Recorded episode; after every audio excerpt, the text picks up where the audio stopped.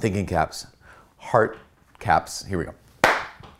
Oh, sorry, I should slow down. Whoa, whoa, whoa. So, if you have listened to me talk, once you've probably heard me talk about C.S. Lewis. If you, twice you know that I love C.S. Lewis. Three times I probably have talked too much about C.S. Lewis. I said almost said Saint C.S. Lewis. Oh my gosh. Um, so one of the things that I love about C.S. Lewis is his ability to cut through complicated topics or take complicated realities and distill them and make them super accessible. One of the things I remember C.S. Lewis talking about, I might have even made another video about this, is he talked about his own experience when it came to the virtue of faith before he was a believer in Christ, before he even believed in God. He said Christians would talk, would talk about how faith is a virtue, and he thought he said, how could faith be a virtue? Because if you believe that something is true, why is that virtuous to continue to believing it? Like, so if I know that two and two plus two is four is true, then it's not virtuous for me to believe it. It's simply it's simply true. I'm simply being honest when I believe that.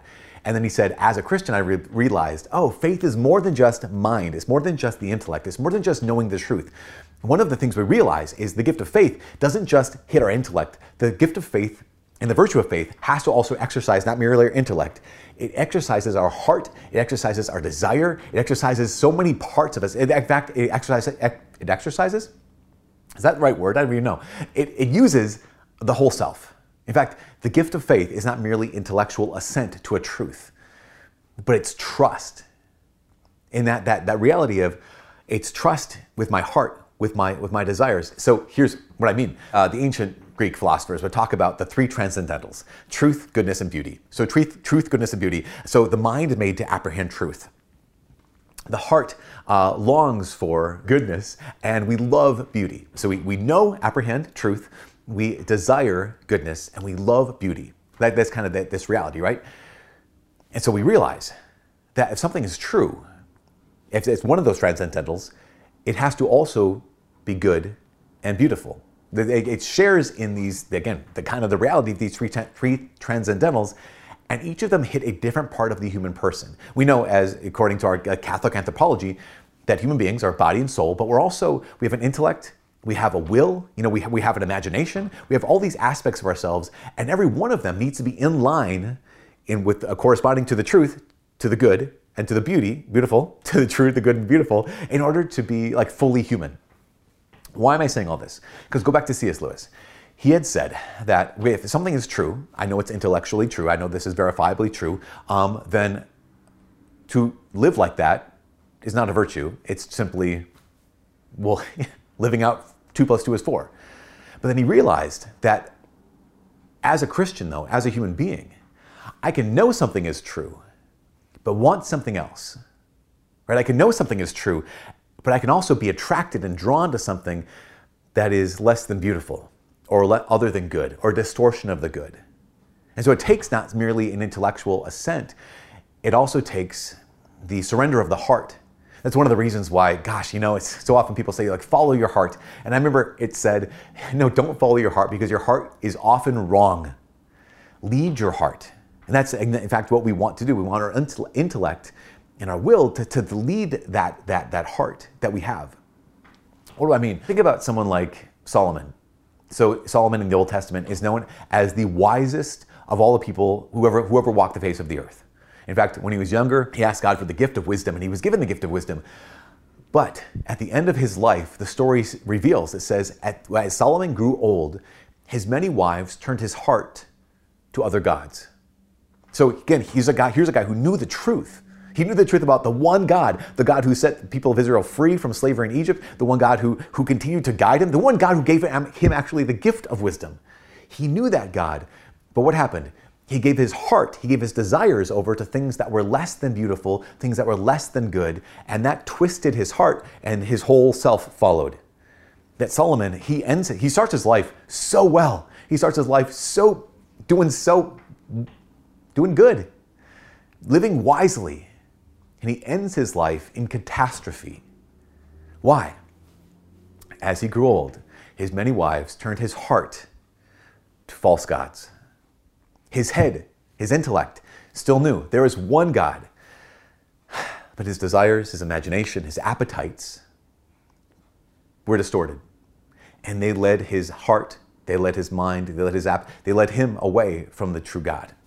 And this is the same thing for, uh, for us. It's one of the one of the reasons why, as, as like human formation, as, as a formation as, as Catholic Christians, as disciples of Jesus, so good about like studying the truth. We need to we need to continue to, to continually learn how what is it that we believe? You know, why do we believe these things? How can I live these things out? But we also have to form our heart. We have to also have to, to form fashion our imagination. What is it that I love? Like what is it that I feed myself? No, not just intellectually, because I can watch a TV show, I can listen to a song and say, well, no, no, I know that that's not true. But I also notice that the more and more I expose myself to things that are distortions of beauty or distortions of goodness, the more people I surround myself with, the more things I love that are, are not truly good or truly beautiful, the more my heart is given over to that which is not truly good or not truly beautiful. And the less then my intellect is able to apprehend and guide my heart and guide my, my, my choices. This is one of the reasons why it's so important that we're, you know, I don't want to say on guard, but we're on guard. I mean, because I don't want to be like one of those alarmist kind of people who say, you guys, watch what you watch and be careful of what you listen to. Although I gotta say, we have to watch what we watch. We have to be careful what we listen to. Why? Because again, I might intellectually might say, I know where this is wrong. I know where this is false. I know where this is not good.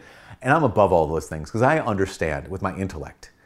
But the whole time I'm feeding my appetite. The whole time I'm distorting and twisting my heart and beginning to love things that are not worth my heart. And this is the thing for all of us. We can find ourselves in a place where we have trained ourselves to love things that are not worth our hearts. That they're, they're maybe in and, of them, in and of themselves good, but twisted. Or maybe even the absence of good. Maybe again, a complete distortion of good. Or maybe again, they're not, they're not beautiful, but they simply have the hint of beauty, or maybe the, the, the after effect, the mirage of beauty. And we have to ask ourselves that question What am I feeding my heart? What am I feeding my appetite? Because maybe more than anything else, in this day and age, we know we don't, we don't think necessarily super clearly, but we feel so strongly. If that's going to be the case, then we need to be very, very intentional about what we feed our hearts, what we feed our appetites. Because the good has the power to lead us to good, the beauty has the power to lift us up to the beautiful. But the distortion of the good has the power to distort our hearts. And the distortion of the beautiful has the power to mislead our hearts to a place where we're walking where there is no truth. So here's my invitation for all of us. I mean, again, it's, it's, it's, we, have to be, we have to be vigilant because we walk in a world where there's a lot of not truth stuff, right? Where there's a lot of mistruths, untruths, a lot of lies. There's also a lot of beauty that's been distorted. There's a lot of goodness that's been twisted. And so we just have to say, okay, Lord, please let me seek out and choose and fill myself, fill my mind, fill my imagination, fill my heart. Let me desire that which is true, that which is good, and that which is beautiful. And if we don't do that, we're going to distort our heart and our mind and our appetites.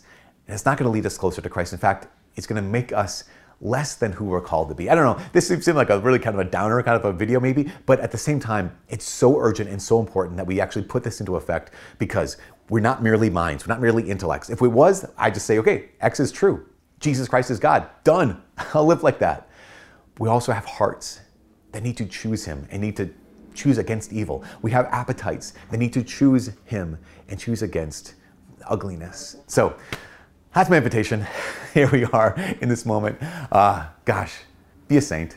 I'm just encouraging all of us, and myself too, because saints not only know the truth, they, they love the beautiful and they choose the good. Um, anyways, from all of us here to Ascension Presents, my name is Father Mike. God bless.